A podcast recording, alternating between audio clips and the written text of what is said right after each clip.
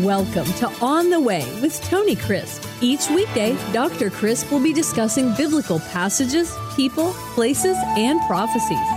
Tune in daily to start your day right and deepen your understanding of how to better walk the way and enjoy the journey.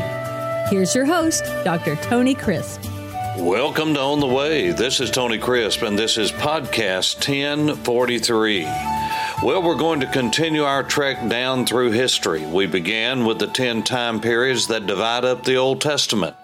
And I'm going to go as quickly as I can and cover as much material as I can to get us through not just the Old Testament as we did last night, but to go to that intertestamental period, which is so very important for understanding the Bible, specifically the New Testament and the birth of Christ. Now, I've done two or three podcasts on the fullness of time and that intertestamental period, but what I want to do is look at it from a historical standpoint, from a kingdom standpoint. The book of Daniel deals with this extensively in Daniel chapter 2 and Daniel chapter 7. And then later in the closing chapters of Daniel's book, he deals with it in more specifics. But from the time of Daniel onward, there were only four kingdoms that were going to rise upon the earth, great kingdoms. We will go over those in just a moment. But I just want you to understand that you will never understand biblical prophecy if you don't understand world kingdoms. So this is very important because what I'm going to say might sound like heresy, but it's not. But there's more to the Bible than just the gospel. Now, I know that people are making much out of that today, and praise God finally we are doing that and dealing with the gospel according to the New Testament, the gospel of repentance and trusting Jesus alone to save you, justification by faith. All of those things are the great cardinal doctrines of the New Testament era and of the New Testament church. But there is more to understanding who God is than just the gospel. You see, there is a story that got us to the gospel. There's a story after the gospel. Yes, it is the central message, and Jesus is the central figure of the revelation of God to man. In him dwells all the fullness of the Godhead bodily. In him we have God incarnate, God becoming man to where we have all God and all man in one being.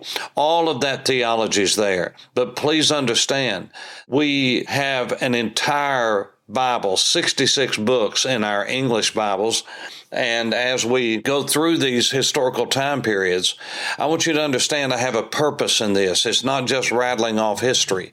As I do these podcasts, some of you have actually watched me do the podcast. And what I do is I just have an open Bible if we're dealing with a text or if we're dealing with history. I don't necessarily have notes. I just speak out of my heart. And the reason is, is because this has become a part of who I am. And the reason is, is because it's the story of God that we have to learn to pass on to others. You must remember that Moses was not around during the days of the creation. He was not there during the days of the flood. He was not there during the days of the call of Abraham and the patriarchs. He came along only 1500 years before Jesus was born in Bethlehem. And I say that that's a long time, but you need to understand that before the word of God was written down, the Torah, the book of instruction, instructions was written down. It was all handed down in story form, verbally, some writings and so forth, just like Luke took other people's writings that God weaved into the inspired word of God. So Moses did as well. There's no doubt about that. And I'm not talking about some crazy documentary hypothesis and some Wellhausen and some kind of German theology that tries to disprove the miracles of the Bible. No, I'm not talking about any of that. Believe the Bible is the Word of God from cover to cover, but I do believe it is His story. God didn't mechanically dictate everything out, but He prepared the authors, He prepared the writers, He prepared their minds because everyone wrote from a different standpoint, and it was God's standpoint. By the way, if God is sovereign and God can do that, He doesn't have to dictate it. He can prepare a person and prepare them with the intellectual ability they need and with the writing style that they need, their viewpoint of life, all of those things. God is sovereign. And so, because of that, He superintends what is written down so that what they write down are not just the thoughts of God, but the very words of God. And that is in the language of theology That is verbal inspiration. God verbalized his words, but Jesus is the living word whereas the Bible is the written word. And so as we go through historical time periods, what we're trying to do is help you to understand the historical context because God didn't do things in a time vacuum. He did things on purpose, with purpose, for a purpose, and he was going somewhere. God is not cyclical in the sense of going round and round. We're not Disney Lion King theology here. This is not Star Wars. We're not studying Hinduism. We're studying the Word words of God, and God is linear. He's going somewhere. He started time, He's going to end time, and in between, He's going to tell His story and do the redemptive work that He ordained before time ever was, before the world was ever created. God knew what He was going to do. Why? Because He's God. How? Because He's God. He's supernatural. Our finite, limited minds cannot grasp infinity and the transcendency that God is. And so, what I want to do is, I want to go back and I gave you the 10 time periods. You can go back and listen to those again, but I want to go back to the Babylonian captivity because that's where we'll pick up on the Babylonian Empire. When you read Daniel chapter 2 and you read Daniel chapter 7, you have four kingdoms that are presented that will be all the way till the Messianic age age and the coming of Messiah and the time period that we are in right now was just a great valley uh, that there was no essence of time in Daniel's mind. He just saw the mountain peaks. He could not see the intervening valleys. By that I mean, if I could just paint a word picture for you, I used to live, my wife and I did, and our children we lived in Waynesville, North Carolina, and I would go up on top of the Blue Ridge Parkway, and the highest point is in Haywood County, which is the county in which Waynesville, Maggie Valley, that whole area is. Balsam Gap is the border between two counties, and that's where the Blue Ridge Parkway goes up. And I lived very close to the Balsam Gap, so we were already up 2,500 to 3,000 feet. So it's over 6,000 feet is the highest point on the Blue Ridge Parkway. And many times I would go up there to get away in the wintertime when they didn't have it shut down. You could go up there and there's no one up there. And so it's absolutely beautiful and quiet. You could think and pray and read. And that's what I did. But many times on a clear day, you could see when the sun was behind you, you could see the valley that was just right below you. And then there would be another peak. And you could see some of the valley because you were up so high. You could see some of the valley, but you could not see the floor of the valley, so you didn't know what was going on down there. But then you would see another peak and another peak and another peak, and those ridges or those mountain peaks got more distant, but it was an optical illusion. It seemed like they got closer together, and you could not see anything but the ridge peaks. Now, that's what Daniel was doing. He could see the Babylonian Empire, he could see the Persian Empire, he could see the Greek Empire, he could see the Roman Empire, and he didn't name those because there were substances. For instance, in the great Colossus of chapter 2 of Daniel, then you had a head of gold, you had arms and chest of silver, and the abdomen and the thighs and the feet. As you made your way down to the feet, the material degraded in value, but in strength it increased. That's why you had this iron, this figure of iron, and then clay and iron that doesn't mix would eventually bring down that great colossus. But that's the way that Nebuchadnezzar looked at the world kingdoms. That's the way man views the world kingdoms as a great colossus. Man is this giant figure, the center of everything. It's what we call humanism in philosophy, simply because it is man at the center of everything. Man is the the arbiter of what's right and wrong. And that's the great sin of America today. And the great idolatry of uh, America today is that man is the chief of everything and he's the arbiter of what's wrong and what's right. And you'd be surprised how many people in your own family believe that. They believe the Bible until it comes down to something personal to them. And then they'll just say, well, I just don't believe that's right or I don't believe that's wrong. Why not? Well, I know what the Bible says, but I call those Billy Goat Christians because they're always going around button everything. And so that's the whole concept here. You see, the Word of God is the Word of God, and it's right and it's absolute no matter who it affects or what it affects. And so this great colossus represented humanism. But in chapter 7, Daniel saw these figures of wild beasts.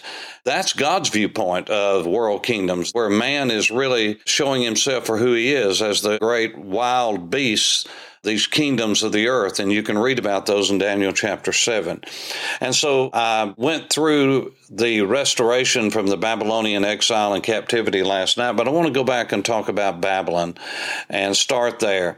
You see, the great Assyrian Empire was the empire that came in 722 and decimated the northern kingdom. They came down, you'll recall, surrounded Jerusalem, and God sent them home. 186,000 crack Assyrian troops were killed in one night, and they went home like whipped pups because Hezekiah prayed and sought the face of God, and God heard him and answered his prayer. And you'll remember Isaiah said, Not one arrow will be fired in here. And exactly that's what happened. And so you can read about that in the book of Isaiah and the Samuel Kings and Chronicles material, actually, the Kings and uh, Chronicles material about what happened there. But the Assyrians, they had their great empire capital in Nineveh. And you'll recall that's where Jonah went. And there was a great revival that took place that postponed the judgment of God for more than a century. Now, think about this. Even Nineveh, as wicked and ungodly as it is, and if you've never read some of the annals of uh, Assyrian history, you should do it because let me tell you, these were wicked, ungodly people. This gives me hope for America. It really does because God is a merciful God.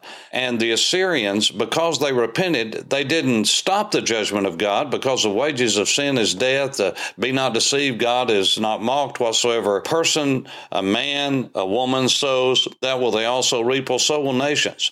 But righteousness postpones judgment. This is what God was trying to teach Abraham in Sodom and Gomorrah. If he could find just 10 righteous, he would spare the city. During the days of the Exodus, You'll recall God told Abraham, He said, Your seed are going to go down into a foreign land. We know that was Egypt. And they'll be there for 400 years. And then I'll bring them out with a strong and mighty hand. And then in chapter 15, He gives the reasons why they're going to be there for 400 years. He said, Because the iniquity, the sin of the Amorites is not reached its final point yet. Now, the Amorites were more ungodly because that's a general name for all of the wickedness and all the people that were in Canaan and the surrounding countryside there. And so God said, They're wicked, but I'm going to give them 400 more years. Now that's amazing to me, the mercy, the long suffering of our God. And during the days of Jonah, remember, Jonah didn't even want to go because he said, If I go and preach, you will spare them. And you remember he pouted after God sent the greatest revival in the entire Old Testament spared that city for another couple hundred years at least. And so Nineveh did not fall until 612 BC, and that's when uh, Nebuchadnezzar, the father of Nebuchadnezzar, and Nebuchadnezzar went in and they were able to overthrow the Assyrians. And then after the Battle of Carchemish, they were in firm control, and the Assyrian scattering was pretty well accomplished at that point. And so from 600 and 12 all the way down to 539, the kingdom of Babylon under Nebuchadnezzar and his father nebuchadnezzar and his son were the great leaders of that era. And for that period of time, it wasn't long, it was less than 100 years, but Babylon, God said through Daniel, You are the greatest kingdom. You are the greatest of all of these kingdoms, and they're going to become inferior after you. They're going to have great strong points, and they're going to have great wonder and splendor, but they're going to be inferior to you. And so the Persians came along, Cyrus, the great King Cyrus, and Darius the Mede. You read about him, and Darius I, Darius II, all of these various emanations of family being named. It's hard to keep up with some of this stuff sometimes, but it's very important because God was going going somewhere with this. I mean, just at the right time, the Persians took over, and just at the right time, Cyrus was raised up. As a matter of fact, 200 years before Cyrus was ever born, Isaiah called him by name. So much so does this give problems to liberal theologians that they said that had to be a Deutero or a third Isaiah because surely no person that would, I mean, for Isaiah to have named Cyrus by name 200 years before he was on the earth, well, that'd have to be supernatural. Well, it was. That's what prophecy is. It is recording history before it happens. History is God's story, and prophecy is nothing more than history written in advance. So you have the Babylonian kingdom that went from 612 all the way down to 539. The Persian kingdom was after Babylon. They conquered Babylon, and Cyrus and his, the Persians, which are not Arab people, they are Persian people. It's a different DNA. Brilliant, smart, wonderful people, and they've been hijacked now by radical Islam. But I'm just telling you, the Persian people, some of the greatest people I know on all the earth, are Persian people just like the Arabs. Many of the Arabs are, they're some of the greatest people I've ever known in my life. But we just sweep them all in to wickedness and condemn a whole people just because of a religion that has come in and hijacked a wonderful people. And so the Persian Empire was from 539 all the way down to 333. And that's when Alexander the Great was raised up in what is modern day Macedonia. We'll talk about him tomorrow. I just looked down. It's 18 minutes into this. I'm so sorry I did not get farther along. Hopefully, this has been a blessing to you. For On the Way, this is Tony Crisp. Thanks for listening to On the Way with Tony Crisp. Tune in every weekday for information on biblical passages, people, places, and prophecies. Fridays are for your questions. Email your questions to questions at tonycrisp.org, then just listen for your question to be answered on Friday's podcast. That's questions at tonycrisp.org. Thanks for listening and have a blessed day on the way.